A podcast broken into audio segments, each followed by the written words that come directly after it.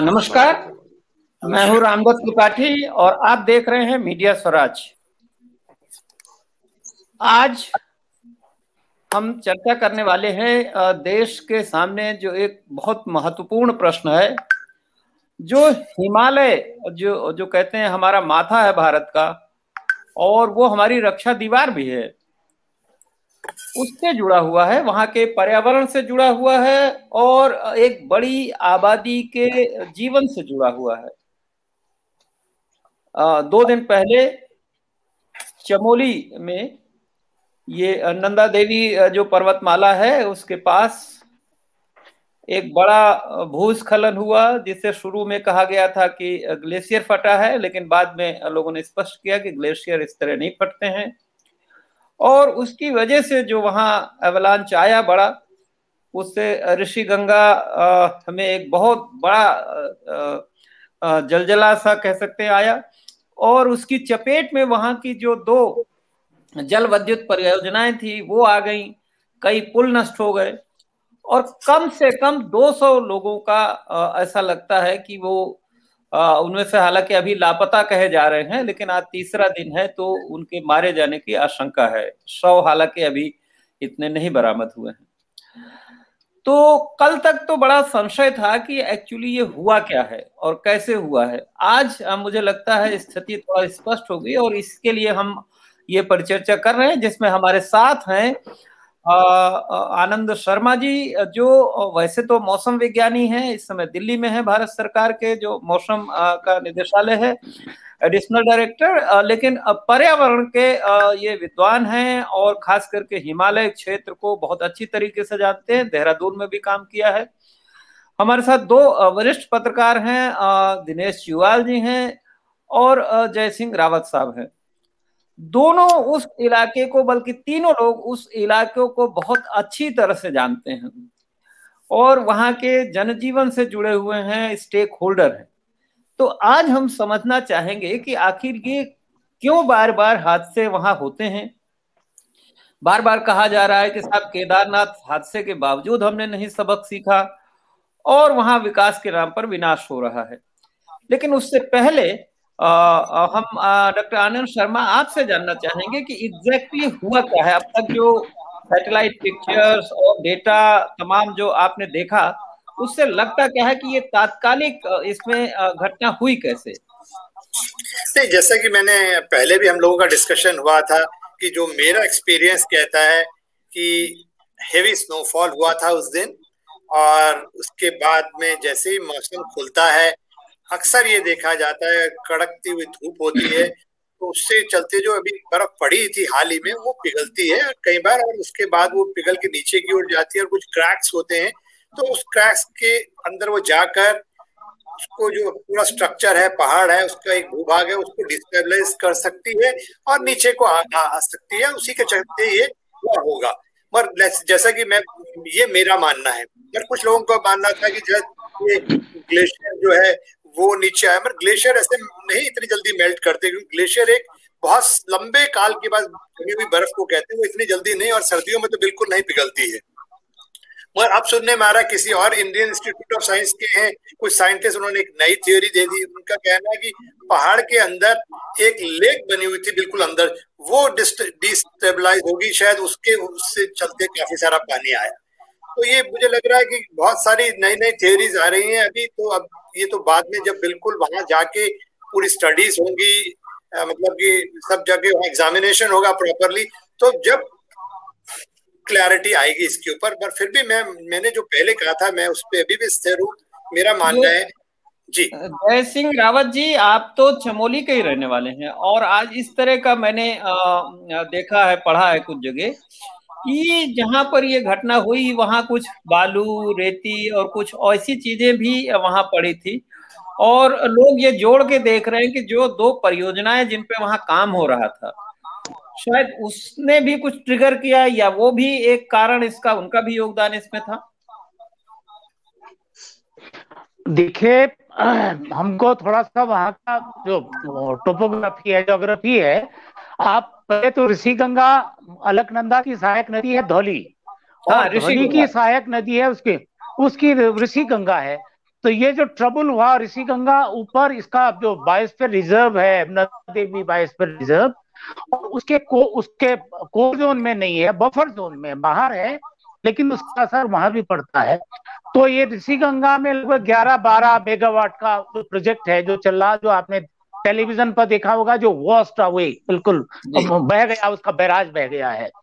और उसके बाद नीचे जो है धोली पर है धोली पर 530 मेगावाट की बड़ी परियोजना है आपका तपोवन विष्णु घाट की। तो उसमें बड़ा टनलिंग उसके टनल में जो पानी घुस गया था मलबा घुस गया अभी भी निकाल रहे हैं वो वाली बात है। इसमें जो अभी तक मेरी कल ये यहाँ पर Uttarakhand space application doctor Sharma जानते हैं दिनेश भाई भी कि ये सारी चीज़ें वो भी करते हैं स्पेस एप्लीकेशन सेंटर वाले यूसेक वाले। उनके डायरेक्टर हैं डॉक्टर बिस्ट तो वो खुद जियो साइंटिस्ट भी हैं और उस इलाके पर उन्होंने काम भी कर रखा है। ग्लेशियोलॉजी का भी उनको काफ़ी अनुभव है।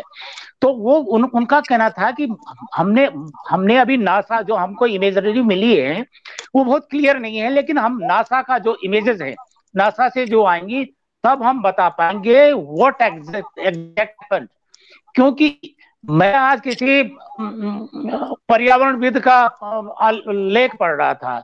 वो लिखते हैं कि साहब वहाँ ग्लेशियर फट गया। देखो, बड़ी शॉकिंग है। यहाँ पर डॉक्टर शर्मा, जानते हैं, दिनेश भाई भी जानते हैं कि ग्लेशियर तो बहुत शांत चीज़ है। पता भी नहीं चलता ग्लेशियर चल भी रहा है। वो तो वो फट कैसे सकता है? दूसरा ऊपर से नीचे खिसक खिसक के आती है, घाटी में आ जाती है, घाटी में तब ग्लेशियर चलने लगता है। जबकि जैसे आनंद शर्मा जी बता रहे थे कि तो उसका हिमखंड टूटता है, ऊपर से टूटेगा और गिरेगा नीचे, वो जो उसके जद में आएगा। और ऐसा ही जैसे उसका बर्फ़ का तूफ़ान होता है, बिल्कुल उसी तौर पर जो उसके सामने उसको दबाते चला जाएगा। ये भी अच्छा दूसरा इसमें जो एक तो आइस होती है छह सात साल में बनती है आइस तो जैसे आपका बर्फ़ खानों में होता है। और एक स्नो होती है स्नो तो बिल्कुल कच्ची होती है जिसमें आपके पैर धंसते हैं बच्चे खेलते हैं सारी चीज़ें होती हैं हटाते हैं।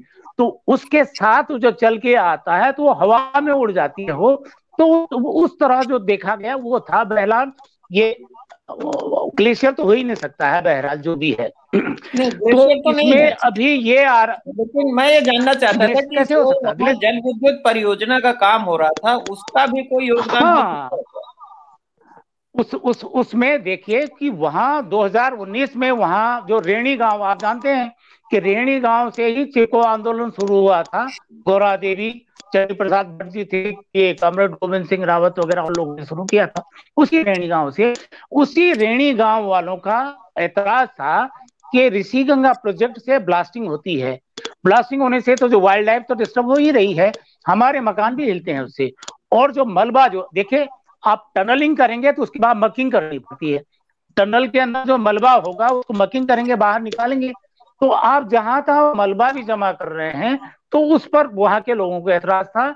उत्तराखंड की सरकार वो समझ नहीं पाई, वो हाई कोर्ट गए और में जो हाई कोर्ट ने कहा कि भाई आप इनकी बात सुनो, स्टेट गवर्नमेंट को भी बोला और वहाँ पर जो डिस्ट्रिक्ट एडमिनिस्ट्रेशन था और जो कंपनी थी उनको भी बोला, भाई आप इस इलाके में आप मत करो। आप जानते हैं कि ये डॉक्टर गवाह हैं, केदारनाथ आपदा के। इन्होंने सब उसमें अलर्ट भी जारी किया था ये सब होने वाले है। जब केदार 2013 में हुआ था। तो वहाँ भी आप समझिए ना, जो हेलीकॉप्टर जाते हैं, आप तो ऐसा हो गया कि लोग, जैसे हेलीकॉप्टर निरंतर कई सर्विसेज़ शुरू कर दी हैं तो वहाँ भी किया, भाई कापेंगे, वहाँ भी केदारनाथ वाइल्ड लाइफ सेंचुरी है वाइल्ड लाइफ तो डिस्टर्ब हो ही रही थी, जो ऊपर जो जो क्राइस्फेयर है जो परमानेंट स्नो लाइन है, उसके ऊपर जैसे क्राइस्फेयर कहते हैं, वो वो भी डिस्टर्ब हो रहा था, वो पहाड़ हिल लेती है बहरहाल ये हुआ। जहाँ तक सवाल प्रोजेक्ट का है, ये ऋषि गंगा का देखिये हमने तो कुछ नज़र नहीं आ रहा, लेकिन जो इसका मलबा आया ये मलबा ऊपर क्योंकि पहाड़ों में थोड़ा सा जल राशि होती है और उसकी वेलोसिटी बहुत ज़्यादा होती है, क्योंकि ढाल ज़्यादा होता है। और वो थोड़ा इधर टकराता है, वहाँ से कुछ मलबा निकालता है, मिट्टी पत्थर निकालता है, वहाँ से पानी की जो धारा है दूसरी एंड की तरफ़ टकराती है, वहाँ से भी निकालते हैं, कुछ पेड़ निकालेंगे, कुछ बुलडोजर निकल बोल्डर निकलेंगे, और वो बहता जाता है तो उसकी जो वेलोसिटी जो फ़िज़िकल पावर है वो बहुत ज़्यादा होती है। यहाँ हमने यहाँ तक देखा है कि बिरही गंगा तो क्या ऐसी है? धोरी छोटा छोटा बिरही कुछ नहीं थी। बिरही ने अलग नंदा जैसी माइटी रिवर जो है उसको रोक दिया था। मतलब ऊपर से आता क्योंकि उसका भी उसका भी ग्रेडियंट जो है बहुत ज़्यादा है। अभी इससे पहले भी एक बार हो चुका है वहाँ। इसमें धोली गंगा में पहले भी हो चुका है इस तरह से हो चुका है। लेकिन इतना बड़े पैमाने पर नहीं हुआ था। लेकिन अब यह है कि हम जो प्रोजेक्ट एक तो प्रोजेक्ट वाली बात है। आज दिनेश भाई मुझे किसी मित्र ने एडमिनिस्ट्रेशन ने उनको हमको भेजा है। उन्होंने कहा 104 प्रोजेक्ट सेंक्शन हुए हैं उत्तराखंड में 104 ये जल विद्युत वाले। मतलब आप आओ पहाड़ हमारे पहाड़ खोदो खाली खाली उस पे केंद्रित कर रहे हैं पहले राउंड में जो वहाँ घटना परसों हुई है। तो फिर आएँगे अगले उसमें राउंड में। दिनेश जुआल जी आप भी मतलब आ, हम लोगों से आ, देखता हूँ कि इसमें अनुभव है आपने लेख भी लिखा है और वहाँ के सब तरह के स्रोतों से आप परिचित हैं जानते हैं लोगों से। आपका क्या आकलन है कि इसका तात्कालिक कारण क्या हो? जैसे आज तो मैं अभी जब तैयारी कर रहा था कार्यक्रम की तो मैंने टाइम्स ऑफ़ इंडिया में बिल्कुल नई खबर देखी। वहाँ के गाँव के लोगों से हवाले से कि साहब वहाँ कोई रेडियो एक्टिव डिवाइस आईबी और सीआई सीआईए ने मिल के कोई चाइना वार के बाद वहाँ कोई ले गए थे और प्लांट किया था नंदा देवी में ऊपर और वो छूट गया था और उनका कहना है कि बहुत वैसी स्मेल आ रही थी तो शायद ये भी हो या ये कहीं ऐसा तो नहीं कि प्रोजेक्ट्स के लोग जो थोड़ा उसको भरमाने की कोशिश कर रहे हैं। या आपने भी कुछ सुना है इसका? या क्या कारण, आपके आपके हिसाब से क्या कारण ये सब अभी भरमाने की कोशिश ही कहेंगे उसको अभी देखिए हमारे सामने बहुत क्लैरिटी नहीं है और इस तरह की ये ये फेसबुक बाजी और उससे निकली हुई खबरें हैं। पहले हाँ, देखिए नंदा देवी इसलिए मैंने ज़िक्र किया। जी जी। जो दरअसल ये समझना पड़ा नंदा देवी जो है जो पर्वतमाला है जो ये अपने आप में दुनिया में सबसे अनूठी पर्वतमाला है। ये पाँच चोटियाँ हैं सबसे ऊँची चोटी नंदा देवी सात हज़ार आठ सौ सोलह मीटर की है। और यहाँ पर सात हिमनद हैं इन इन पहाड़ियों के बीच में। इसके अलावा यहाँ हैंगिंग ग्लेशियर्स भी हैं। और ये जो ऋषि गंगा निकलती है, ये इसकी भी ऋषि गंगा नीचे आकर के धौली गंगा में मिलती है, जहाँ आगे प्रोजेक्ट्स बने हुए हैं। और ऋषि गंगा की भी छोटी छोटी ट्रिब्यूटरीज जो छोटी छोटी नालियाँ टाइप की आती हैं ऊपर से पहाड़ों से आ रहे हैं उसमें भी अलग अलग जगह से पानी आ रहा है। तो कई तरह के अनुमान है। एक अनुमान ये है कि साहब, हो सकता है कि कोई हिमखंड बड़ा एक पिछले गर्मियों में पिघल करके कहीं आ गया हो और उसने जो बहुत दरार टाइप की है जो वहाँ से पानी आने की, वहाँ से बहुत ये जैसे कल शेखर पाठक जी ठीक से समझा रहे थे यू खड़ी चट्टाने हैं उनके बीच पतली चट्टानों के बीच में से पानी निकल रहा है। तो ऐसे ऊपर भी इस तरह नंदा देवी पर्वत माले की चारों तरफ़ इस तरह की एक पहरा सा बना हुआ है। तो वहाँ पर ऐसा लगता है एक अनुमान के अभी मैं एक नवीन जुआल का आर्टिकल पढ़ रहा था तो एक अनुमान वो ये जता रहे हैं कि हो सकता है कि ऐसी किसी छोटी उसकी ऋषि गंगा की भी सहायक नदी में कहीं पर कोई ब्लॉकेट रहा हो पहले से और अभी जो बर्फ़ पड़ी है, जैसे आनंद शर्मा जी ने कहा कि चूँकि बर्फ़ जो पड़ी है, वो नीचे आई हो, वो ताज़ा बर्फ़ हो सकती है, या पहले कोई टूटा हुआ आगे का किसी ग्लेशियर का टुकड़ा हो सकता है, या जो हैंगिंग ग्लेशियर का कोई टुकड़ा हो सकता है, वो ऐसी जगह पर अचानक से पड़ा हो, और फिर वो एक धमाके के साथ फ्लैश फ्लड आ गया हो। एक तरीका ये बता रहे हैं। एक, वो ये बता रहे हैं कि जो बर्फ़ ग्लेशियर्स के मुहाने पर झील्स बन जाती, झीलें जो छोटी छोटी झील बन जाती हैं, जहाँ पर बहुत ज़्यादा स्लोप नहीं होता है तो वहाँ पर ऑलरेडी पहले से कुछ हलचल रही हो और जो ताज़ा बर्फ़ आई है या कोई हिमखंड, वहाँ उसने, वहाँ पर फोर्स मारा हो और फिर ये ये ये उछल के बाहर आया हो। और क्योंकि जैसे नवीन बता रहे थे कि वहाँ जो उन्होंने गाद देखी तो गाद का रंग बिल्कुल काला था जिससे ये लग रहा है कि जो किसी ये किसी तालाब की तलछट है। तो कहीं वो उसने जो भी ये तो बात सही है ये समझ में आ रही है कि कोई हिमखंड ही गिरा है वो ऊपर से वो ता, ताज़ा अवलांच वर्ग उनसे बना अवलांच है या कोई पुराना टुकड़ा कहीं निकल गया था वो गिरा है। और उसी से उसी ने तबाही मचाई है। ये हो सकता है जब एक जगह टूटा होगा वहाँ से फोर्स बना होगा आगे और अवरोध उसने तोड़े होंगे तो फिर फोर्स बनता गया। जैसे जयसिंह राव जी इस बात को बार बार समझा रहे हैं कि वहाँ जो समझने की बात है कि वहाँ यूँ स्लोप है, पानी में वेग बहुत ज़्यादा है। आपने साठ मीटर पर किलोमीटर, मीटर के हिसाब से स्लोप है ऋषि गंगा का। और ऊपर शायद और ज़्यादा होगा। तो उस फोर्स से जब वो आएगा तो नीचे और तब, और तोड़ते हुए निकल के आएगा। और जब वो उस दरार से बाहर आया, ऋषि गंगा जहाँ से हम कहते हैं ऋषि गंगा निकल रही है तो फिर वो विकराल रूप लेके आया वो आगे तबाही मचाता चला गया। तो ये मोटा भी ये चीज़ें हमें क्लियर होनी है कि हुआ क्या है लेकिन अंदाज मोटा मोटा अंदाज इस तरह समझ में आ रहे हैं। अभी जो लोग अपने पुराने अनुभव से और जो सूचनाएँ मिली हैं तात्कालिक उनसे अनुमान इस तरह के लग रहे हैं। और जो बाकी मुझे लगता है कि लोग मौके पर जाएँगे और जो नक्शे आएँगे सैटेलाइट से, उनसे मिलान करेंगे, गाँव के लोगों से बात करेंगे तो एग्जैक्ट कारण पता चलेगा। अब हम थोड़ा पीछे चलते हैं और आनंद शर्मा जी बार बार केदारनाथ हादसे की बात की जाती है और लोग कहते हैं कि हमने सबक नहीं सीखा। आप उसके गवाह रहे हैं, आपने वहाँ सब, उस समय देखा था, आपने लोगों को अलर्ट भी किया था। तो केदारनाथ हादसा जरा संक्षेप में जो लोग नहीं जानते हैं, उनको बताएँगे क्या है और उससे क्या सबक निकले थे जो हम भूल गए। जी, बिल्कुल। देखिए, एक तो है कि ये जो केदारनाथ का हादसा हुआ था उसका मुख्य कारण जो था, वो था वेस्टर्ली और ईस्टर्ली वेदर सिस्टम का इंटरेक्शन। वेस्टर्ली का मतलब है जो सिस्टम वेस्ट से आते हैं और ईस्ट की ओर जाते हैं, वेस्टर्न डिस्टर्बेंसेस जो कि कैस्पियन सी और आपके मेडिटेरियन सी के आसपास बनते हैं और वहाँ से बनते हुए आते हैं और हम ईरान, अफ़गानिस्तान, पाकिस्तान होते हमारे उत्तर भारत को और खासकर मध्य भारत को प्रभावित करते हैं। और कई बार ऐसा देखा जाता है कि ये पश्चिम विक्षोभ वेस्ट से ईस्ट आ रहा है और बंगाल की खाड़ी में कम दबाव का क्षेत्र बन जाता है। कम दबाव का क्षेत्र वो होता है, जो काफ़ी सारी अपने साथ नमी भी लेके आता है और हवाओं को ऊपर की ओर उठाता है, बदली बनती है, बारिश होती है। तो वो सिस्टम जब नॉर्थ वेस्ट डायरेक्शन में मूव करते हैं तो ये अपना बिहार, यूपी होते हुए, होते होते आपके ईस्ट राजस्थान पे जब पहुँच जाते हैं तो वेस्टर्ली और वेस्ट से ईस्ट की ओर सिस्टम वेस्टर्न डिस्टर्बेंस आ रहा है। और ये लो प्रेशर जो है मतलब कि बंगाल की खाड़ी से नॉर्थ वेस्ट मूव करता हुआ ईस्ट राजस्थान में जब दोनों आते हैं तो कई बार इनका टकराव हो जाता है।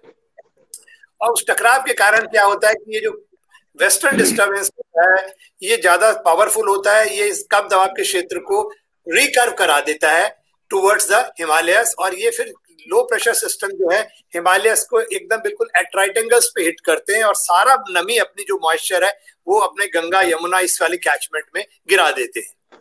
और जब जब ऐसा होता है तो भयंकर बारिश होती है और बाढ़ जैसी स्थिति हो जाती है लैंडस्लाइड हो जाती है। तो ठीक ऐसा ही 2013 में हुआ था, जब जैसे ही हमको सिग्नल मिला तो हमने ये पूरा अपने, क्योंकि पास में हमारे रिसर्च ये बताती है, अपना पास्ट एक्सपीरियंस बताता है, हमारे मॉडल इंडिकेट करना शुरू कर दिया था उन्होंने।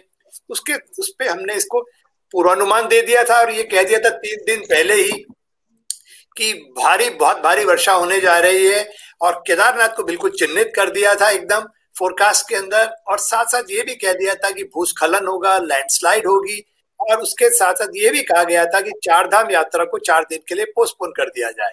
और जो पहाड़ में है, वो सुरक्षित स्थानों पे चले जाए, जो मैदान में है, वो पहाड़ की ओर रुख बिल्कुल ना करें। तो बिल्कुल स्पष्ट शब्दों में कह दिया गया था, ये चेतावनी दी गई थी, और ठीक जैसा हमने पूर्वानुमान दिया था, ठीक वैसा ही हुआ, और 16 और 17 तारीख को जो उसका भयंकर असर दिखा और फिर उसके बाद तो उस त्रासदी के बारे में आप जानते ही हैं, हज़ारों लोगों ने लापता है या उनकी जानें चली गई थी। मगर वो सिस्टम जो था, उसमें बिल्कुल डायरेक्ट वेदर का रोल सामने दिखता था और वो एक उसकी अर्ली वार्निंग यानी चेतावनी भी बहुत बढ़िया ढंग से दी गई थी। अखबारों में जय सिंह रावत जी जोयल जी को मैं जानता हूँ, उनको प्रणाम भी करता हूँ। और वो भी जानते हैं कि उस समय की जो मेन अखबारों में कहते हैं, ये छपी थी खबरें फ्रंट पेज पे खटी थी, छपी थी कई अखबारों में तो। और सभी अखबारों ने इसको कवर किया था। टीवी चैनल्स में हादसे से पहले से हमारी चेतावनियाँ चल रही थी। तो वो एक चीज़ हो गई। तो मेरे कहने में तो कुछ सिस्टम ऐसे होते हैं लेकिन लेकिन शर्मा जी शर्मा जी देखिए एक तो प्राकृतिक कारण है जो आप बता रहे हैं कि वेदर का अपना पैटर्न है। जी। दूसरा वहाँ के स्थानीय कारण है कि भाई उनका इम्पैक्ट इसलिए शायद ज़्यादा होता है कि वहाँ परिस्थितियाँ जो है कि मान लीजिए बहुत सारा ये जो सड़कें बनती हैं डायनामाइट इस्तेमाल होते हैं या दूर क्षेत्र में जो नदियों का अपना फ्लड प्लेन जो है वहाँ पर बिल्डिंग बन जाती है उनके रास्ते अवरुद्ध होते हैं। तो उसका कितना योगदान था? मतलब जो सबक देखिए सब देखिए एक चीज़ है कि आप ये मान के चलिए कि जैसे मैंने पहले भी डिस्कस किया है कि कि भारी वर्षा बहुत भारी अत्यधिक भारी वर्षा भूस्खलन फ्लैश फ्लड ये सब जो है टिपिकल फीचर है हिमालयस के। हिमालयस में होना ही है चाहे आप वेस्टर्न हिमालयस को देख लीजिए या नॉर्थ ईस्टर्न हिमालयस को देख लीजिए ये टिपिकल फीचर है। अब क्या होता है ये नेचुरल फिनोमेना है नेचर ने ये फिनोमेना बनाए हैं। अब मान के रख लिए कि नदी के आसपास कोई बसावट नहीं है नदी के ऊपर रन ऑफ़ द रिवर कोई प्रोजेक्ट नहीं है कोई ब्रिज नहीं बना हुआ तो ये अत्यधिक बारिश होगी भूस्खलन होगा फ्लैश फ्लड होगा आएगा नि, निकल जाएगा। कोई नुकसान नहीं होगा। और ये थोड़ा बहुत आजू बाजू के उसमें पानी फैलाएगा डेब्रिज छोड़ेगा निकल जाएगा। मगर अब हमें डेवलपमेंट चाहिए। तो खासकर आप यदि दो बीस साल देखें उत्तराखंड के तो भयंकर डेवलपमेंट भयंकर। मतलब कि यानी कि बम्पर टू बम्पर अभी जैसे रावत जी भी कह रहे थे 100 कितने तो हम तो उसको कहते हैं बम्पर टू बम्पर हम तो कितने टाइम चाहिए आप? हम्म। ये भी हमें सोचना होगा। और वो भी संवेदनशील एरिया के अंदर। और वो भी run of the river run of the river वो भी हाई रिचेस में आपके जब बनाएँगे तो सीधी सीधी वहाँ तो फ्लैश फ्लड और लैंडस्लाइड आते ही तो सडनली लेवल बढ़ेगा और उसमें जो भी अवरोध, जो भी चीज़ उसका अवरोध पैदा करेगी, उसको तोड़ता हुआ निकल जाएगा, क्योंकि स्लोप है मोमेंटम है डेब्रिज इतनी सारी है। तो और दूसरी बात जो हो रही है कि डेवलपमेंट तो हमें चाहिए, जैसे मैं पहले भी कहा डेवलपमेंट हमें चाहिए मगर डेवलपमेंट विथ लीस्ट डिस्ट्रक्शन चाहिए। मगर देखा क्या जा रहा है कि सड़कें भी घर भी रिजॉर्ट भी मंदिर भी सारे नदी के फ्लड प्लेन में बनाए जा रहे हैं। और आपने देखा होगा जब जब केदारनाथ हादसा हुआ था उसमें कितने सारे घर वो सब बह गए थे। और ये कहा गया था उस समय कि भाई ये सब चीज़ें वहाँ नहीं बननी चाहिए। और सुनने में आता ये जयसिंह रावत जी ज्वेल साहब भी बताएँगे कि वो दोबारा से वहाँ कंस्ट्रक्शन हो गया। अच्छा अब दोबारा मैं आऊँगा कि हमने वहाँ क्या लेसन हम्म। सीखे। पहला लेसन तो हमने ये सीखा था वहाँ पर कि भाई आपके जो भी टूरिस्ट आते हैं, उनकी गाड़ी का रजिस्ट्रेशन और उनके मोबाइल का रजिस्ट्रेशन होना चाहिए, जिससे कि मान लीजिए कोई उनको चेतावनी अर्ली वार्निंग देनी है, मौसम की चेतावनी जारी तो हम उनको जारी कर सकते हैं एक। दूसरी बात, कोई हादसा हो जाता है तो आप उनकी फैमिली को कॉन्टेक्ट कर सकते हैं। तो पहले रजिस्ट्रेशन नहीं होता था, मगर शायद अब ये शुरू हो गया है। दूसरा ये था कि आपके पास, चूँकि वेदर अक्सर खराब होता है, और वो भी चार धाम यात्रा मानसून सीज़न में होती है, उस समय ये सारे हादसे होते हैं। तो हमारे पास शेल्टर्स हो। जैसे कि हमारे कोस्टल सिटीज़ में साइक्लोन आता है तो बड़े बड़े शेल्टर्स बनाए गए जैसे साइक्लोन तट पर आता है तो लोगों को निकाल कर वहाँ पे शेल्टर्स में ले जाते हैं। वहाँ पे खाने, पीने, रहने की व्यवस्था होती है और जब साइक्लोन चला जाता है तो फिर लौट जाते हैं। तो यहाँ पर कोई शेल्टर का प्रावधान पहले भी नहीं था, अभी भी मुझे लगता अभी भी नहीं है। दूसरा, तीसरा ये है कि अक्सर पहाड़ में लैंडस्लाइड हो जाएगा, भारी बारिश होगी, रास्ता रुक जाएगा, कई दिनों तक भी रुक जाता है कभी कभी तो अल्टरनेट रोड आपके पास होने चाहिए, यदि किसी को इवैक्यूएट करना है तो आप निकाल के ले जाएँगे तो ये तीन तो पहलू हैं, कहते हैं, आपके हो गए। चौथा है कि आपके पास मतलब कि जो भी हम चेतावनी जारी कर रहे हैं उसके, उसको आखिरी इंसान तक पहुँचाने की सुविधा होनी चाहिए कि ऑल वेदर कम्युनिकेशन सिस्टम अक्सर ये देखा जाता है कि आपके कहते हैं कि जब भी ये इस तरह की भारी बारिश शुरू होती है तो आपकी बिजली चली जाती है।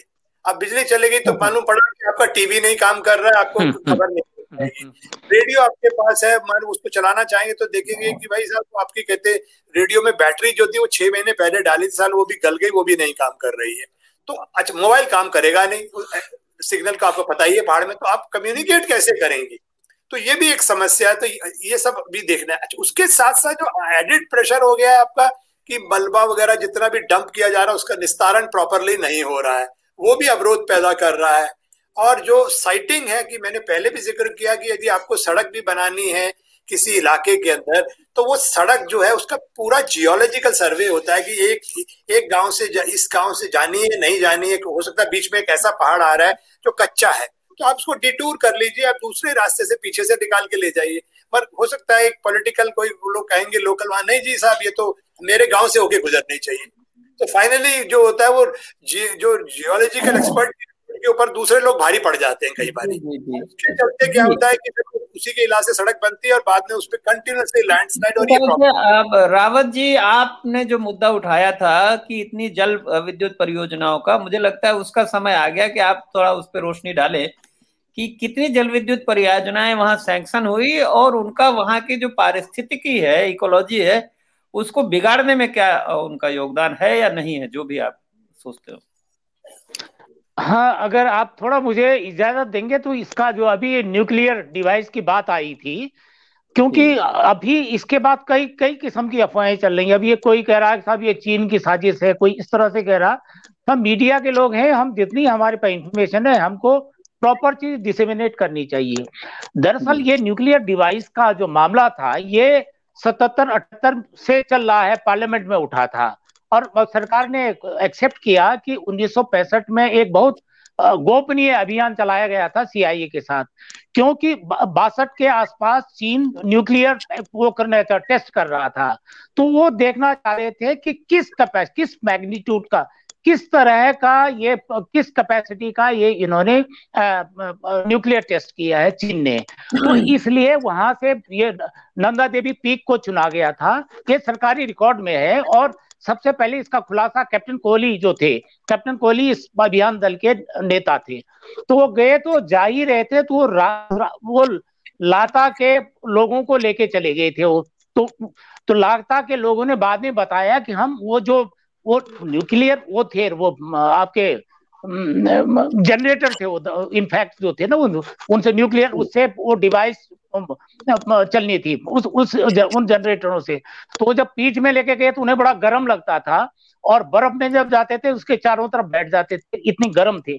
लेकिन जब मौसम खराब था तो खराब होने की वजह से उनको वो मिशन अबंडन करना पड़ा और बजाय वो वो जो जनरेटर थे, दो जनरेटर थे काफ़ी कैपेसिटी के थे, वो वो छोड़ गए कि भाई कि यहाँ से कौन उठाएगा, दोबारा मौसम साफ़ हो जाएगा।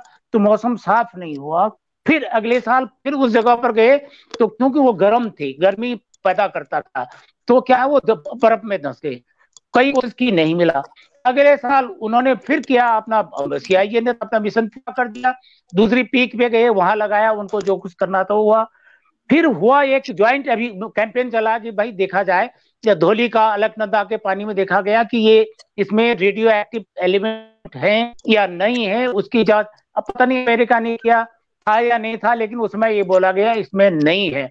बहरहाल भारत सरकार की जानकारी में बात तब भी थी अभी भी मोदी सरकार की जानकारी में है। उसके बाद कई बार पार्लियामेंट में यह मामला उठ चुका है। और इसका मतलब यह है कि कई बार हो चुका, वो ऐसा है कि गर्मी जो पहाड़ों में जो दरारें होती हैं, दरारें, कहते हैं उन दरारों में जो एक बार घुस गया, फिसल के वहाँ चला गया तो फिर गया फिर कभी ऊपर नहीं आ सकता है। तो ऐसी दरारें भी हिमालय में है उनमें है। तो होता है उन दरारों में फिसल के चला गया। जब दोबारा नहीं मिला इसका मतलब खुद गर्म था बर्फ़ में पिघलते नीचे चला गया। एक बात ये है। दूसरी आपने प्रोजेक्ट की बात की थी। मैं एक अभी आपको बताया था कि 104 प्रोजेक्ट सेंक्शन हो चुके हैं। आप ये समझिए स्टेट गवर्नमेंट की। मतलब जब ये राज्य बना था हाँ जल विद्युत पर जब ये राज्य बना था तो बाईस तेईस तो स्मॉल हाइड्रो प्रोजेक्ट थे। अब वो भी थे, बंदी थे, लगभग कोई चल रहे तो उनमें से कोई नहीं चल रहा अभी। केवल एक दो शायद होगा तेईस में से।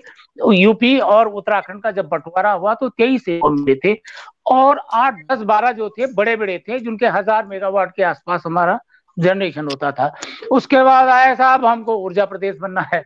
तो ऊर्जा प्रदेश, ठीक है, बिजली की ज़रूरत है, सारे देश को ज़रूरत है, और बिजली तो उसका प्रति, प्रगति का प्रतीक है ऊर्जा का मतलब आप आर्थिकी की तो ऊर्जा ही होती है वो। तो इसके लिए कुछ प्रोजेक्ट शुरू हुए, लेकिन उसके बाद ये हुआ कि भाई हमारे यूपी के जमाने में क्यों अबन किए गए थे? इसलिए कि उतना पैसा नहीं था। उत्तराखंड राज्य बनने के बाद केवल एक प्रोजेक्ट सरकार ने उधार लेके मनेरी वैली वाला शुरू किया, वो बना दिया 304 मेगावाट का। उसके बाद कैसे बनेंगे? टेरी वाला तो टीएसडीसी बना रहा था, उत्तराखंड उत्तर प्रदेश सरकार बना रही थी और भारत सरकार का टीएसडीसी बना रहा था, उनका इन्वेस्टमेंट था। उत्तराखंड कहाँ से लाएगा? इन अच्छा इसमें खेल बड़ा होता है। किसी को अलॉट कर तो भाई प्राइवेट पार्टी आ जाए। एक बार तो छप्पन छप्पन एक साथ सरकार ने अलॉट कर दिए थे, इतने प्रोजेक्ट कर दिए थे। तो उससे पहले ये बात, इतने प्रोजेक्ट आए, फिर हाई कोर्ट में बात गई, वो सारे विड्रॉ कर दिए। तो सवाल आज ये हो रहा, आओ यहाँ आओ, जहाँ पहाड़ खोदना खोलो, जहाँ योजनाएँ लगाओ लगाओ, वो इको फ्रेंडली है या नहीं, या फिजिबल है या नहीं है, वो बाद में देखी जाएगी। उससे क्या, आप भी पैसा कमाएँगे, हमारी सरकार चलाने के लिए भी पैसा मिलेगा, और चुनाव लड़ने के लिए भी पैसा मिलेगा। वो स्थितियाँ पैदा हो गई है। तो सुनिए जो तो, वैसे भी मेजर प्रोजेक्ट थी एक बार एक बार मैं एक बार सर्वे हुआ था उन्होंने कहा कि इसमें कितनी टनलिंग होगी। ये अनुमान लगाया गया था जितने उनके जो डीपीआर थे पुराने जो प्रोजेक्ट थे जो जो बंदे हैं उनमें से तो तेईस तो सुप्रीम कोर्ट ने रोके हुए हैं तेईस। उनमें से ये भी था ये तपोवन वाला भी था पहले चौबीस थे तब तेईस रह गए हैं। तो इनमें लगभग साढ़े सात सौ किलोमीटर सुरंगें बननी है। साढ़े सात सौ किलोमीटर जैसे मैंने रिवाली की सोलह किलोमीटर सुरंग बनी ये तपोवन भी वही पंद्रह सोलह किलोमीटर की ये भी सुरंग बनेगी। और जब सुरंग बनती है तो मैंने पहले कहा मकिंग करनी। आप खोदेंगे पहाड़ के अंदर खोदेंगे तो मलबा तो बाहर निकालना ही पड़ेगा तभी हाँ। सुरंग रहेगी। और आप आप एक तरफ़ से दूसरी तरफ़ नहीं बना सकते सुरंग को। उसके लिए आपको एडिट बनानी होती है। मतलब ये नहीं एक तरफ़ से चली गई बीच बीच में आपको उस सुरंग तक पहुँचने के लिए कई और सुरंगें बनानी पड़ती हैं तब वहाँ से आगे आ, काम चले। मकिंग एक्सकेवेशन उसके बाद हो चाहे जिस तरह से हो। तो ये सिस्टम अगर इस तरह से पहाड़ खोदे जाएँगे तो आप क्या स्थिति होगी? दूसरा एक जी, जो असली जो दिक्कत जो हो रही है वो है आप ग्लोबल वार्मिंग के बाद ये जो जल विद्युत परियोजनाएँ हैं और टनलिंग है उसके अलावा एक बड़ा कंट्रोवर्शियल प्रोजेक्ट है वहाँ चार धाम का ये जो ऑल वेदर रोड्स का है।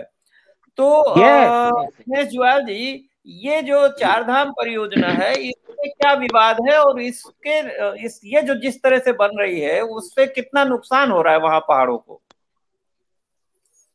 देखिए ये जैसे ये सब इंटरलिंक्ड है ये सारे मुद्दे। बाँध हो या सड़क चार धाम परियोजना हो। बात यह है कि जो जिस जगह पे ये घटना हुई है वो ये चेतना की जगह है। वहाँ से चिपको आंदोलन शुरू हुआ था। जी। पेड़ों को बचा बचाने का आंदोलन शुरू हुआ था। और उस आंदोलन से हमारे चेतना विकसित हुई। चंद्री प्रसाद भट्ट जी सुंदरलाल बहुगुणा जी उसी चेतना को आगे लेके गए। और फिर एक उसको उसका रूप विस्तारित हुआ कि इस हिमालय में जो हो रहा है, भाई, उसको, यहाँ संतुलित विकास की ज़रूरत है। ये तो बहुत ही फ्रजाइल पहाड़ है, ये नया पहाड़ है। बहुत नाजुक है भूकंप की दृष्टि से बहुत ही संवेदनशील जगह है। यहाँ विकास चाहिए, लेकिन ऐसा विकास नहीं चाहिए, अंधाधुंध विकास नहीं चाहिए। और जो ये उत्तराखंड राज्य की मांग भी होती है, उस, उसका भी कंसेप्ट नहीं था कि भैया, पहले यहाँ के लोगों की समझ लो, यहाँ की परिस्थितियों को समझ लो, फिर जाके हमें विकास दो। विकास हमें चाहिए। लेकिन हमें विकास ऐसा नहीं चाहिए कि तुम विनाश करके दो। तो यहाँ यहाँ सम, आओ समझो पहले दिल्ली और लखनऊ में बैठ करके आप जो प्लान कर रहे हो बड़े बड़े उन उन योजनाओं को देखो तो धरातल में वो आ कैसे रहे आप किस ज़मीन पर ये काम कर रहे हो? चारधाम रोड योजना भी उसी उसी उसी एक अंधे विकास की कहानी है। आपने एक, एक दिल्ली में बैठ के एक नक्शा बना लिया साहब कि हम जो है 900 किलोमीटर सड़क बनाएँगे साहब। और हम उस हम उसको 12 मीटर चौड़ी सड़क बनाएँगे। और हम एक चार धाम की यात्रा को इतना सुगम बना देंगे एक बार हज़ारों गाड़ियाँ हम उन पहाड़ों में चढ़ा देंगे। आप पूरे पहाड़ को पिकनिक स्पॉट बनाना चाह रहे हो? धार्मिक यात्रा तो रह नहीं गई।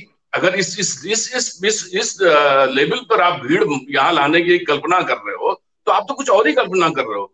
आप तो जो पहाड़ों का धार्मिक महत्व है उसको भी खत्म कर रहे हो। इसको लेकर के लगातार यहाँ जैसे ये, जैसे रहने के लोगों ने देखिए ये इस, ये ये जो हादसा है, ये हादसा की घंटी रहने के लोगों ने बजाई कि भाई ये ये जो धमाके कर रहे हो तो खतरनाक है। और तुम इस नंदा देवी के मुहाने पे कर रहे हो, इतने सेंसिटिव पहाड़ के सामने कर रहे हो, ये तो बह जाएगा, और बह गया। ये 2013 में शर्मा जी ने ज़िक्र किया था, केदारनाथ आपदा का तो वो केदारनाथ में ही आपदा नहीं आई, पूरे उत्तराखंड में आपदा आई थी। कई गुना बारिश यहाँ पर हो गई थी, और वो ये इस इन विष्णुघाट प्रोजेक्ट को बहा ले गई दिया था। तो ये सब चेतावनियाँ बार बार हिमालय देता रहा है कि भाई तुम्हारे तुम जो विकास कर रहे हो ठीक नहीं है। जितने भी हादसे पहाड़ में हुए हैं उनकी अपनी पृष्ठभूमि है। जो पाँच हमारे जो लैंडस्लाइड जोन है मेजर लैंडस्लाइड जोन है उनकी हिस्ट्री भी है। उनकी भी हिस्ट्री है। और वो हिस्ट्री ये है कि आपने जो, जो जिस रफ्तार से काम किया है जो विकास की दौड़ में आप पहाड़ को खोदने के निकल के आए हैं ये विनाशलीला है और ये चारधाम रोड है। इसमें बहुत सारे सेंसिटिव जोन डेवलप हो रहे हैं ये लैंडस्लाइड जोन डेवलप हो रहे हैं।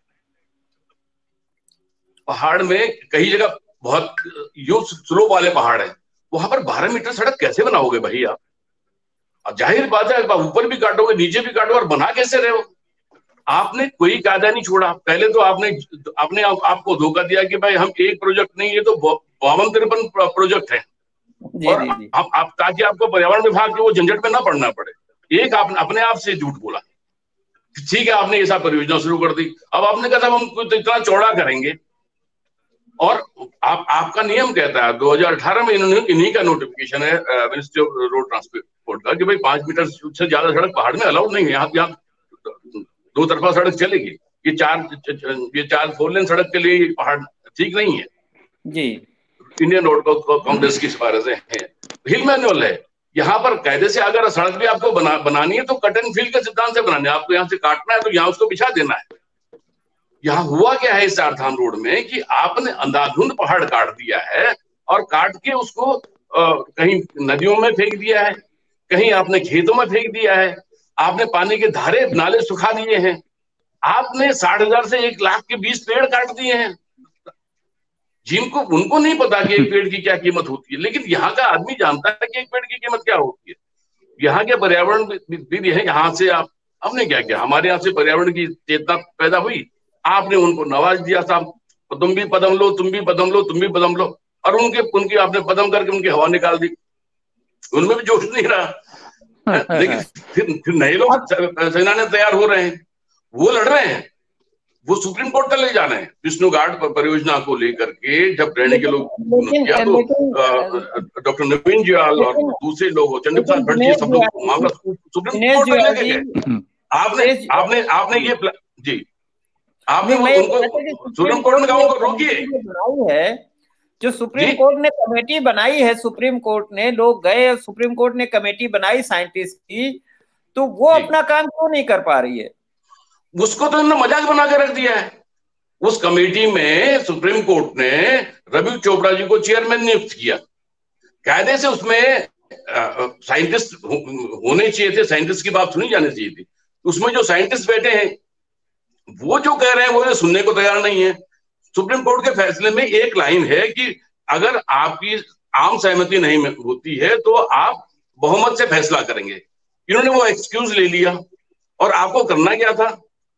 भाई जो अगर नवीन जुयाल और हेमंत घानी जी की जो ये सप्लीमेंट्री रिपोर्ट गई है एक अलग से उन्होंने दिया क्या। उसका कि हिमालयन ब्लेंडर करके उन्होंने उसको दिया है कि ये जो जो दस बीस का उनका एक अलग से लेटर उन्होंने दिया है कि जो आप उन्होंने पूरी रिपोर्ट दी है कि हो क्या रहा है यहाँ पर ग्राउंड उसमें। और ये तो आप तबाह कर दे रहे। हो तो भाई इसको इससे बचाना तो फिर रोड को संकरा करो। ये ये चार धाम ये, ये चौक ये चार लेन रखनी चाहिए यहाँ पर। तो यहाँ पर हुआ क्या कि वो बहुमत से फैसला होगा साहब? आपने उसमें तमाम आई एस डाले। जो सेक्रेटरी फॉरेस्ट है वो तो आपका था इसमें मेंबर सेक्रेटरी था ही था। आपने तमाम जिलों के जो डीएम थे साथ उनको भी इसका मेंबर बना दिया।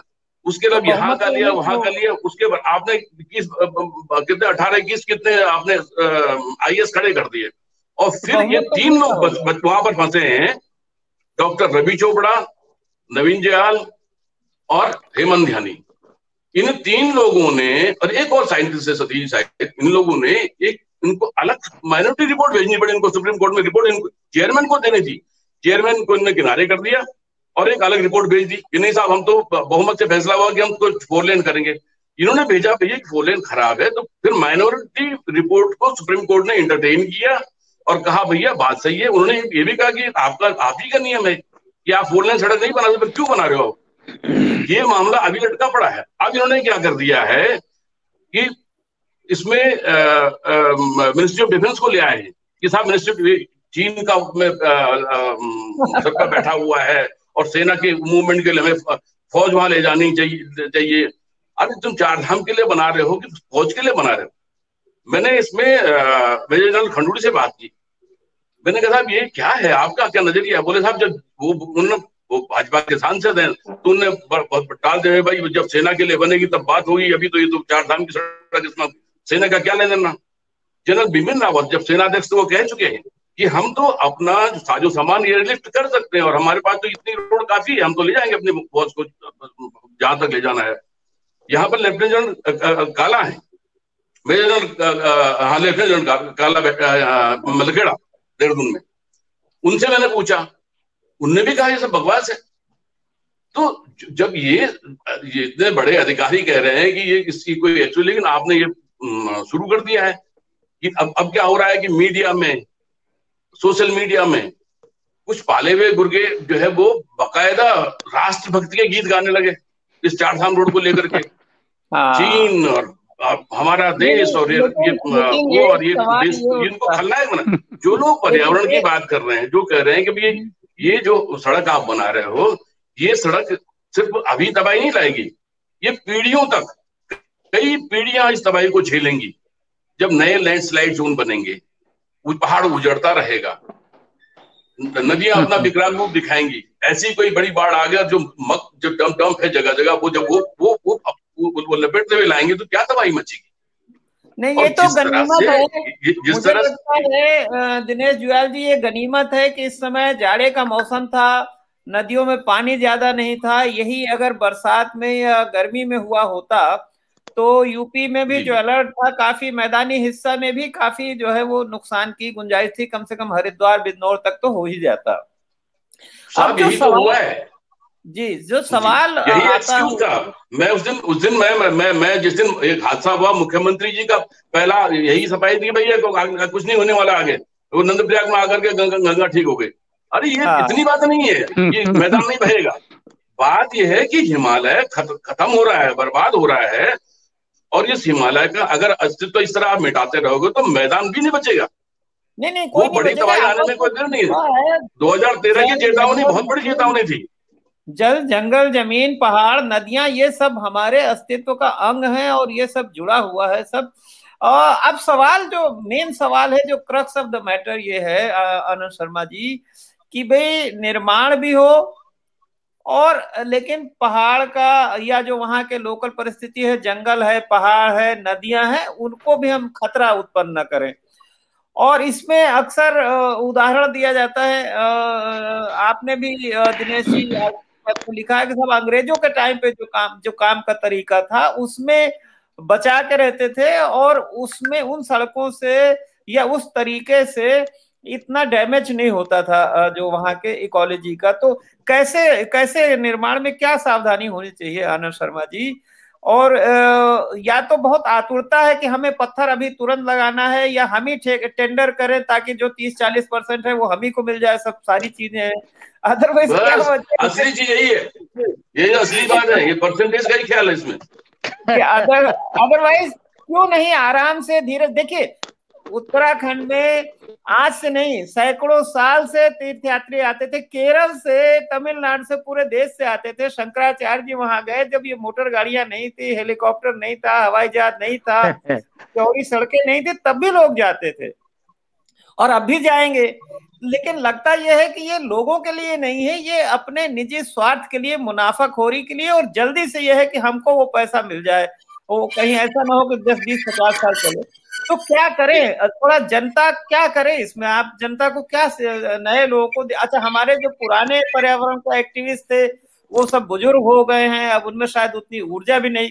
तो नई पीढ़ी को आपका क्या संदेश है? कैसे हिमालय की रक्षा करें? कैसे गंगा यमुना वहाँ के जो सारा जो नदी सिस्टम है नंदा देवी त्रिशूल सबकी रक्षा हम कैसे करें? देखिए ये बात तो तय है कि हमें डेवलपमेंट चाहिए।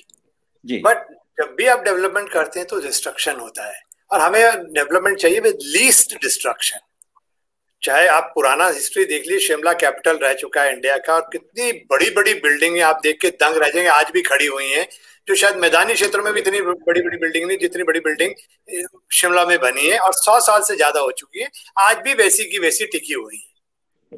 उसका मुख्य कारण यही है वो ब्रिटिशर्स ने बनाए हैं। साइटिंग सबसे पहला होता है साइटिंग कि किस पहाड़ पे बननी है। यदि पहाड़ वो सॉलिड है जियोलॉजिकल एनालिसिस बताती है ये स्थिर पहाड़ है और इस पे बनाया जा सकता है। उसके बाद आता है बिल्डिंग बाई लॉज कि आप कंस्ट्रक्शन जो करते हैं उसमें क्या क्या हो, नियम होने चाहिए उसको फॉलो करते हैं। तो आप एग्ज़ाम्पल देख रहे हैं सौ साल भी बिल्डिंगें टिकी हुई हैं और उसको छोड़िए और पुराने इतने गुंबद खड़े हुए हैं पाँच सौ पाँच सौ साल से खड़े हुए हैं।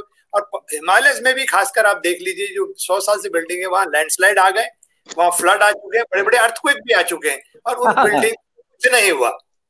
तो एक तो ये आपके तय है। तो इसलिए मेरा कहने मतलब ये टेक्नोलॉजी उस सौ साल पहले अब तो हम और एडवांस कर चुके हैं तो हम हम तो उससे बेहतर बना सकते हैं। तो बनाना भी है मगर एक साथ में ये भी ध्यान रखें कितना बनाना है। टूरिज़्म को बढ़ाना तो देखिए आपको रोज़गार भी पैदा करना है टूरिज़्म लाना लाइए आप नो प्रॉब्लम पर टूरिज़्म कैसा? इको टूरिज़्म मैं बार बार कह रहा हूँ कि आपको बहुत बड़े बड़े फाइव स्टार होटल बनाने की ज़रूरत नहीं होम स्टे बनाइए ना आप। लोकल खाना खिलाइए, वहाँ पे लोकल उत्पाद बढ़ेगा। लोकल खाना वहाँ का लोग आजकल वही चाहते हैं। बाहर का आदमी जो, अब तक चुका है कि फाइव स्टार के खाने से और होटलों के खाने से, वो कहते हैं, मुझे गाँव का सिंपल अच्छा घी, दूध और ताजी सब्ज़ी मिल जाए और वहाँ का मंडुआ और झंगोरे की खीर मिल जाए तो और कहते हैं, बहुत बढ़िया, उससे वो खुश है आज की डेट में। तो वो प्रमोट करने की ज़रूरत है हमें। पानी में कह चुका हूँ पहले कि आपको, आप यदि कहीं भी चले जाइए, देहरादून में कहीं पे भी आपको जो बॉटल का पानी मिलेगा, वो उसके कहते गाजियाबाद में या फरीदाबाद की ज़मीन से निकाला, वो बॉटल पानी मिल रहा है आपको। और यहाँ आपके पास गंगा है। तो आप गंगा का पानी दीजिए ना वहाँ पर आपको। तो आपका पूरे उत्तराखंड में मुझे लगता है एक डिसीज़न लेने की ज़रूरत है कि सिर्फ़ गंगा का पानी बॉटल पानी बेचा जाएगा कोई पानी नहीं बेचेगा देखिए आपके इतने करोड़ों का होगा रोज़गार कितना पैदा होगा और आपके और लोग खुशी खुशी पियेंगे हर कोई गंगा का पानी पीना चाहता है अमृत है। तो मेरा ये कहना है कि बहुत सारी ऐसी चीज़ें हैं जो हम कर सकते हैं मगर मुझे लगता है पता नहीं क्यों नहीं हम कर रहे हैं इन चीज़ों के लिए। तो सबसे बड़ी बात है जब तक आप यही सवाल यही सवाल मैं आप क्यों नहीं कर रहे हैं? मैं रावत जी आपसे पूछता हूँ कि ये जो चीज़ें जानते हैं हम लेकिन जानते हुए भी एक शब्द है प्रज्ञा अपराध कि हम जानते हैं कि ये होना चाहिए लेकिन नहीं करते हैं। क्यों ऐसा नहीं कर रही सरकार? और अब तो लखनऊ में निर्णय नहीं हो रहा है दिल्ली में भी नहीं हो रहा। तो ये जो वहाँ के लोकल लोग हैं गैरसेण के लोग हैं चमोली के लोग हैं अब नेता वो हैं हम्म। तो क्या इनको कौन पकड़ा जाता है इस तरह की विनाशकारी योजनाएँ और क्यों वो उस पर अमल कर रहे हैं? रावत जी। हाँ मेरे, मैं थोड़ा सा एक, ये चार धाम वाली सड़क को थोड़ा सा आगे खिसकाता हूँ, आगे बढ़ाना चाहूँगा। ऐसा था कि चंडी प्रसाद भट्ट जी ने एक बार प्रधानमंत्री कार्यालय में सैकिया होते थे, उनसे अनुरोध किया कि हमारा हिमाचल प्रदेश और डॉक्टर शर्मा जानते हैं, और उत्तराखंड की लगभग एक जैसी ज्योग्राफी एक जैसी कंडीशन यहाँ लैंडस्लाइड बहुत होते हैं। तो उनके अनुरोध पर भारत सरकार के 12 संस्थान उसमें वाडिया इंस्टीट्यूट भी था रिमोट सेंसिंग भी था, उसमें मेड डिपार्टमेंट भी था। आप क्या हैदराबाद की फ़िज़िकल लेबोरेटरी जहाँ के एनडी जुयाल ये ये सारे बारह संस्थानों के चौवन साइंटिस्ट थे। उन्होंने मिलके यहाँ का लैंडस्लाइड जोनेशन मैप बनाया। वो की बनाया, कहाँ पर जोनेशन कहाँ पर ये लैंडस्लाइड हेजार्ड दस इलाके कहाँ पर हैं, उन्होंने वो आइडेंटिफाई किए, सारे चार धाम पर भी किए और हिमाचल की तरफ़ भी किए। सारा और वो मैप वो एटलस बना के, भाई, यहाँ यहाँ, देखो, आप वो है। ये खतरनाक है, यहाँ तो स्लाइड होगा ही होगा। तो वो जितने डिस्ट्रिक्ट मजिस्ट्रेट थे, पहाड़ के, उत्तराखंड उनको भी दिया। उस समय उत्तर उत्तर प्रदेश की सरकार हुआ करती थी। उत्तर प्रदेश की सरकार को भी दिया कि जो भी आप प्लान करेंगे, इस हिसाब से करेंगे। मतलब इतने बड़े भारत के टॉप टॉप चौवन साइंटिस्ट ने बनाई थी। आज किसी को पता भी नहीं है कि वो मैप कहाँ गया। और आज मेरी चंडी प्रसाद जी से बात हुई, उन्होंने कहा, हमने जो उस समय जो जो नेशन एटलस बनवाया था, उसका लैंडस्लाइड का, वो सारे जो ये चार धाम ये तथाकथित ऑल वेदर रोड बना रहे हैं, बोल रहे हैं जिसको, उससे सारे दोबारा एक्टिव होने वाले हैं।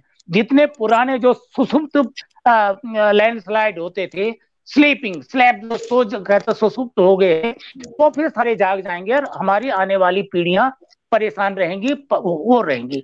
दूसरी बात है, रक्षा का मामला ज़रूरी है। सड़क चाहिए, लेकिन कैसी सड़क चाहिए? आप ये पहाड़ों की सड़कें बिल्कुल जलेबी जैसी, यूँ यूँ घुमावदार हैं। ये समय ये होता था कि बड़े जो हैवी वेपन्स हैं टैंक हैं मोड़ मोड़ नहीं पाते हैं, दिक्कत पड़ती है। तो अरे, अगर वो करना था, आप इतने ही पैसों में, आप जितने बैंड हैं, उनको कम कर लेते, कर देते। दूसरे, जहाँ ज़रूरी था, उसको किनारे से आप एलिवेटेड रोड बनाते। जैसे आपने जम्मू से कटरा की तरफ़ है, वहाँ के कितनी शानदार सड़क में लेकिन 2019 में लोकसभा चुनाव होने वाला था। ये घोषणा की गई कि हम 2018 तक चार धाम चार धाम सड़क थी, उसका नाम all weather all weather all weather प्रचार किया जा रहा है अरे ऑल वेदर कैसे हो सकती है? ऑल वेदर क्यों मज़ाक कर रहे हो? कैसे हो जाएगी वो ऑल वेदर क्या लैंडस्लाइड उसके बाद नहीं हुए हैं? ये तो कभी नहीं हो सकती। हाँ?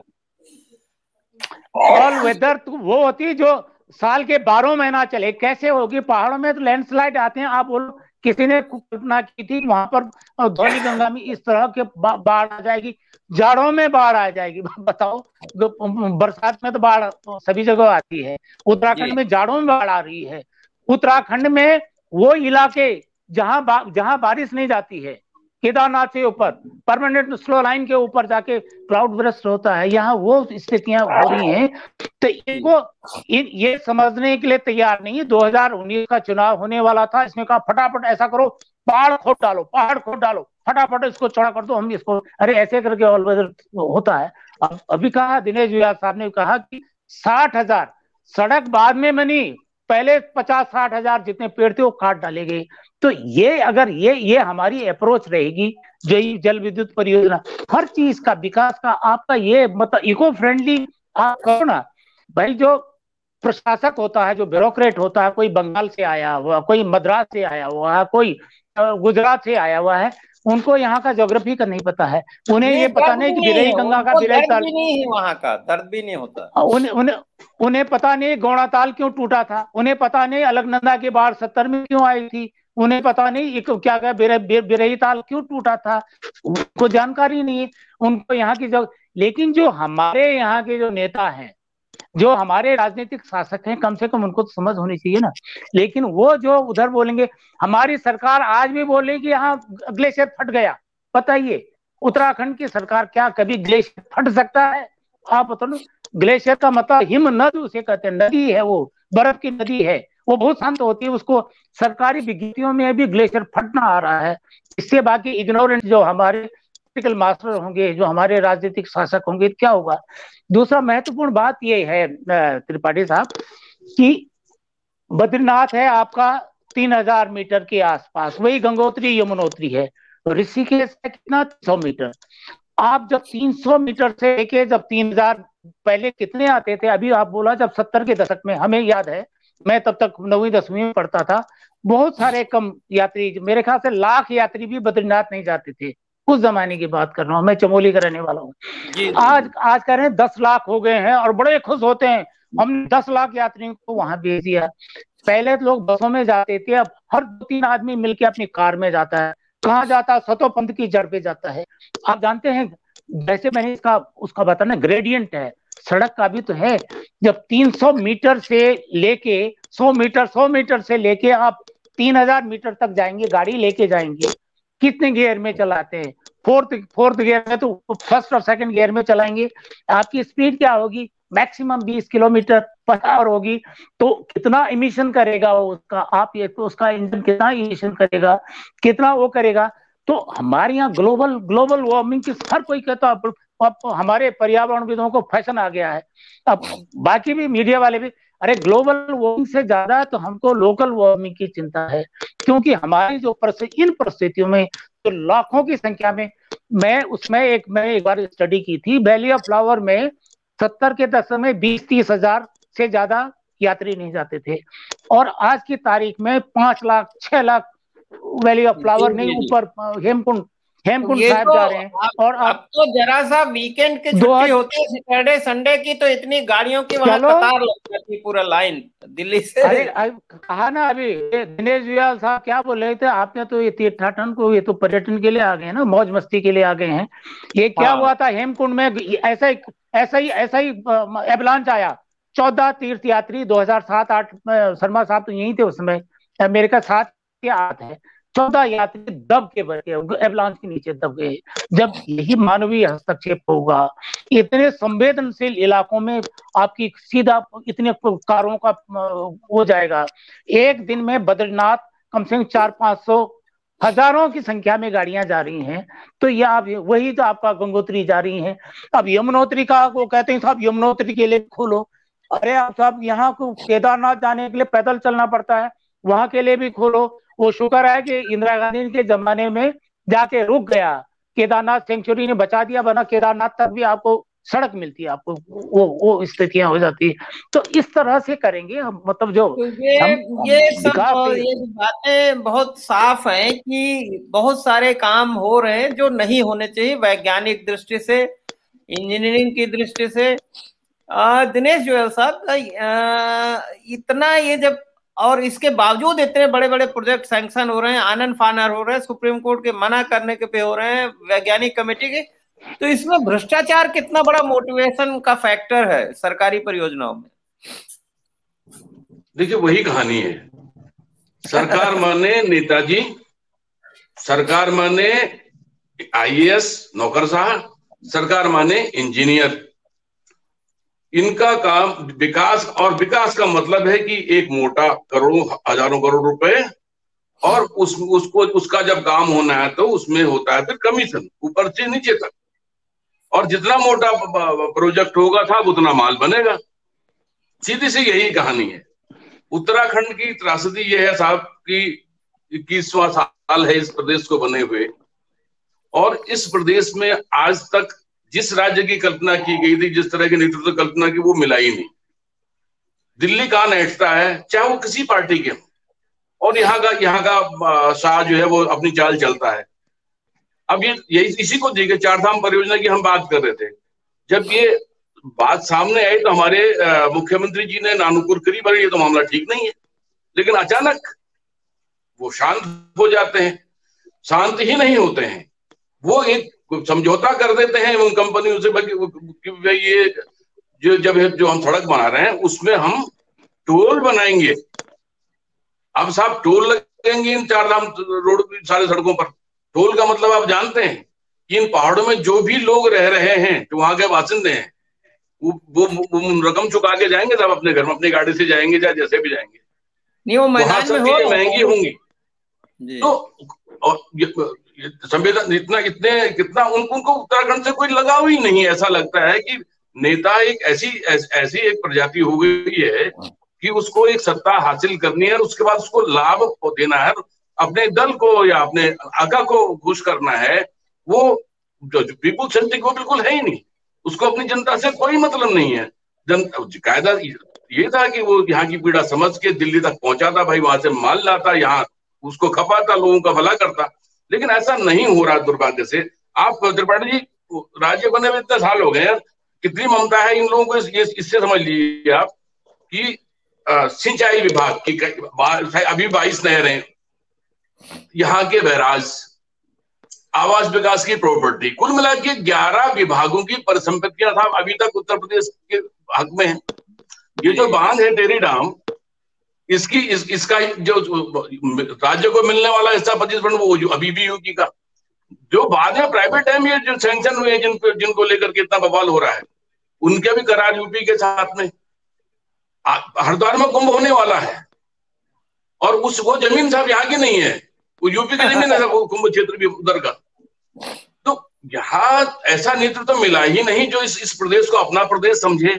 जो यहाँ के लोगों को अपना समझे, जो यहाँ, अब ये तो ये तो बड़ी बात हो गई कि वो हिमालय की सेंसिटिविटी को समझे।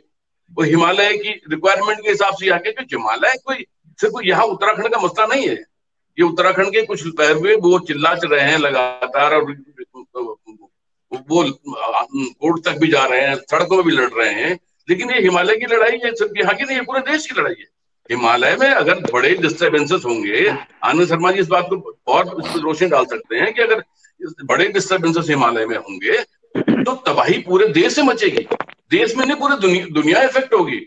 अमेजन के जंगल की, की, की के हलचल से जब हम प्रभावित हो रहे हैं तो ये इतने बड़े हिमालय में जब कोई बड़ बड़ा हादसा होगा तो पूरी दुनिया को बर्बाद होगी। अल्टीमेटली तो ब्रह्मांड एक है सब जगह हवाएँ यहाँ से वहाँ जाती है अरब सागर से यहाँ आती है और यहाँ से कहीं और जाती हैं।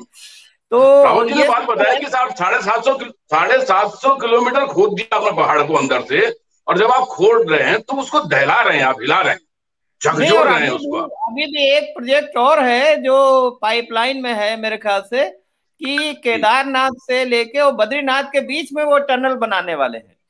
अभी हम देखिए स्विट्जरलैंड घूमने इतने ऊँचे पहाड़ है वहाँ पर लेकिन उन्होंने दूसरे ढंग से बनाई सड़कें और एक एक पहाड़ को दूसरे पहाड़ से ऊपर से उन्होंने जोड़ दिया है, या और तरीके उन्होंने छोटी छोटी रेलवे लाइन ले गए हैं थोड़ी थोड़ी दूर तक। यहाँ तक यहाँ, फिर वहाँ से वहाँ और दूसरी।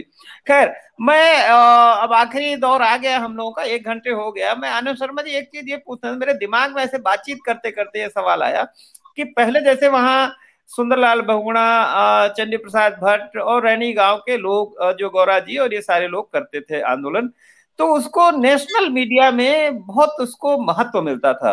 और उसको आ, क्या आपको लगता है कि मीडिया भी इग्नोर कर रहा है?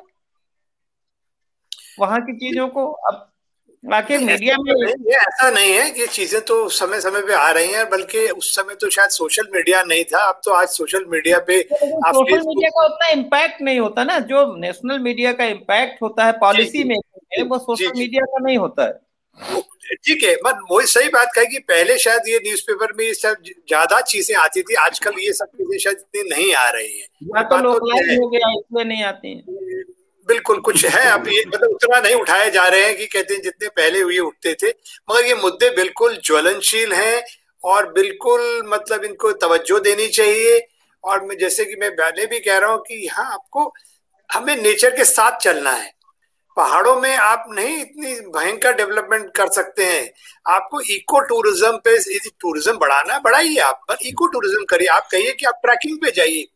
इतने बेहतरीन ट्रैक्स हैं इतने बेहतरीन ट्रैक्स हैं। देहरादून से मसूरी में ट्रैकिंग करने जाता था।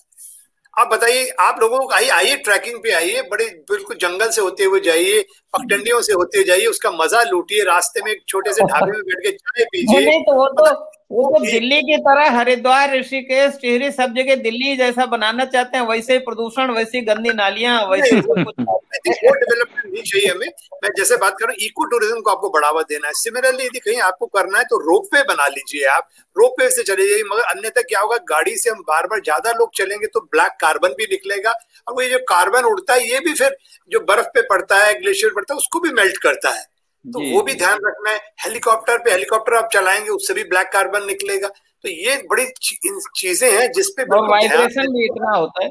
रावत जी मेरा आपसे आखिरी सवाल ये है कि आ, क्या ऐसा तो नहीं कि अब अब अब इन सब चीज़ों जो इतनी गड़बड़ियाँ हो रही हैं उसके खिलाफ जो जन आंदोलन क्यों नहीं खड़ा हो पा रहा? मतलब क्या वजह है कि कोई बड़ा जन आंदोलन नहीं हो पा रहा? ये हम मानते हैं कि वहाँ रनी गाँव के लोग सुप्रीम कोर्ट गए, हाई कोर्ट गए, एक्टिव है, ठीक है। लेकिन कोई ऐसा बड़ा जन आंदोलन वहाँ क्यों नहीं खड़ा हो पा रहा है जो सरकार को और इलेक्टेड लीडरशिप को दबाए या उनको झकझोरे? हाँ त्रिपाठी साहब, बड़ा खेद के साथ कहना पड़ रहा है। आज ये पर्यावरण की चिंता लोगों को नहीं होती है। महँगाई हो जाएगी, पेट्रोल इतना महँगा हो जाएगा, आटा हो जाएगा, चावल हो जाएगा टमाटर आम आदमी के बाहर की बात हो जाएगी तो भी ज़्यादा फ़र्क नहीं पड़ता। लेकिन कहीं आपके धर्म की बात आती है कहीं आपके जात की बात आती है कहीं आपकी भाषा की बात आती है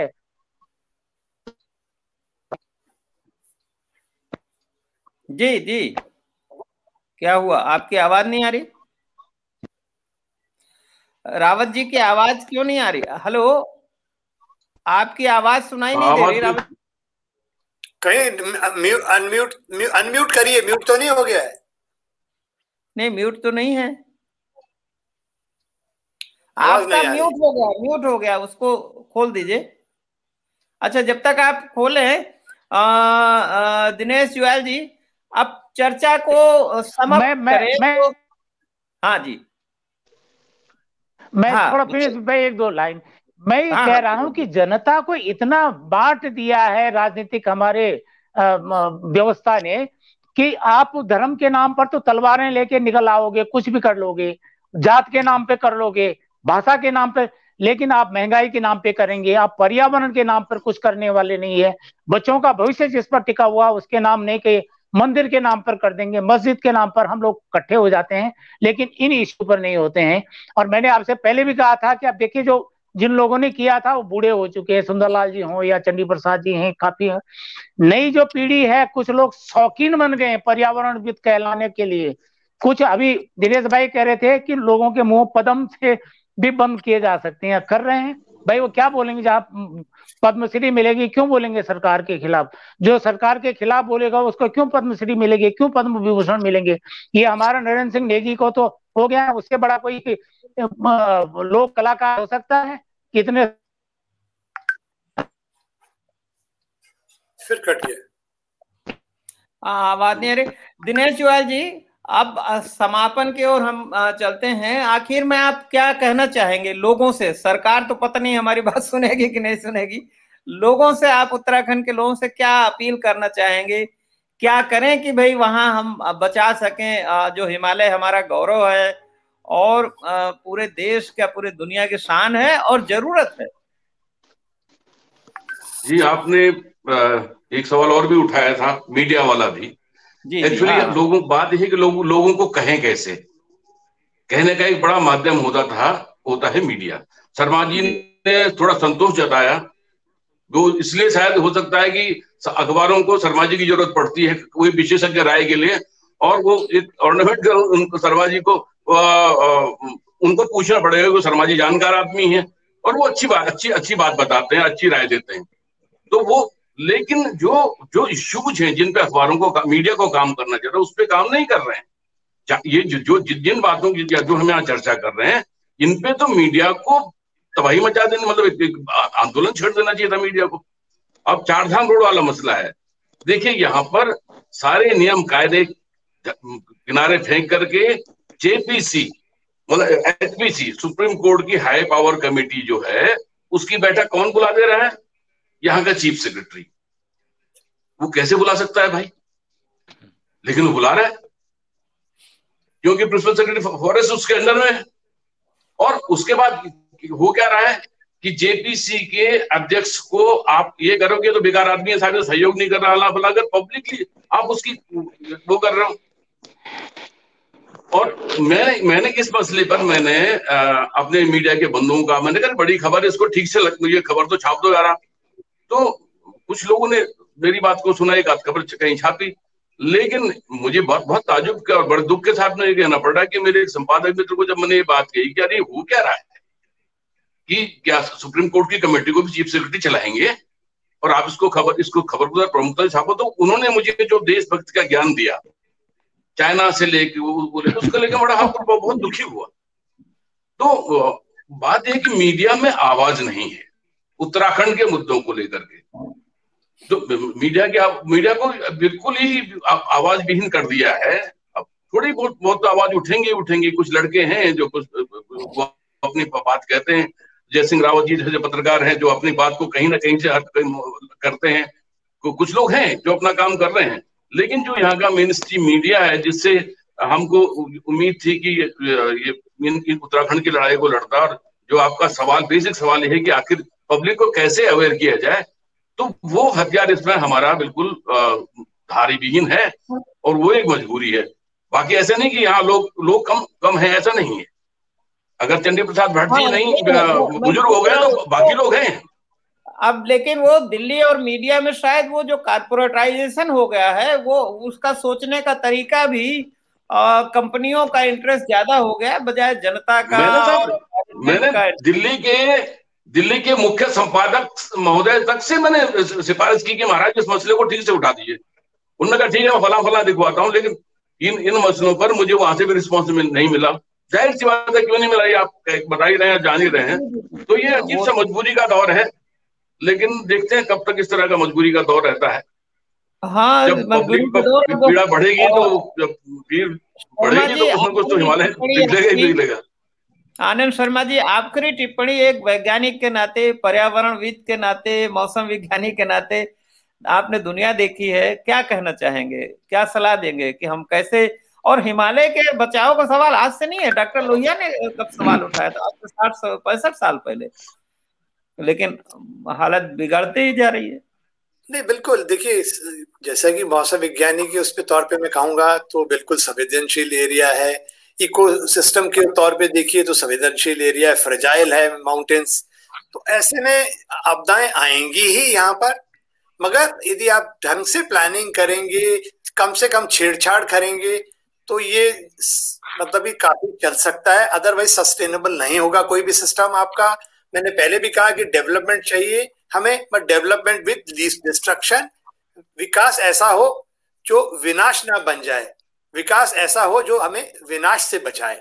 तो ये पॉसिबल है ऐसा नहीं है बाकी जगह भी किया जा रहा है तो यहाँ पे भी किया जा सकता है। तो मुझे लगता है दौड़ने की ज़रूरत नहीं है और इको फ्रेंडली डेवलपमेंट किया जाए इको फ्रेंडली प्रैक्टिसेस को प्रमोट किया जाए और यदि हम ये करते हैं तो ये सस्टेनेबल होगा। अदरवाइज़ जो प्रेजेंट तरह के जिस तरह से दौड़ चली है, वो सस्टेनेबल नहीं है। अगर ऐसा ही तौर तरीका चलता रहा तो इससे टिक नहीं पाएँगे। हमारे पहाड़, नदियाँ और जंगल और अंत में इंसान, हम खुद लोग सभी। तो ये एक चेतावनी है।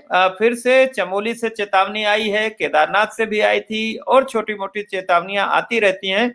हम लोग उनका संदेश नहीं ग्रहण करते हैं। मुझे लगता है कि एक बार फिर से चिपको आंदोलन की तरह वहाँ किसी एक बड़े आंदोलन की ज़रूरत है, जो निर्णय लेने वालों को, योजना बनाने वालों को झकझोरे और मजबूर करे कि ऐसा विकास की परियोजनाएँ न हो जिनसे विनाश होता है। बहुत बहुत धन्यवाद हम सारे, हमारे पैनल के मेंबर्स के लिए, आनंद शर्मा जी को जय सिंह रावत जी को, और हमारे मित्र दिनेश जुआर जी को। नमस्कार। जय जगत।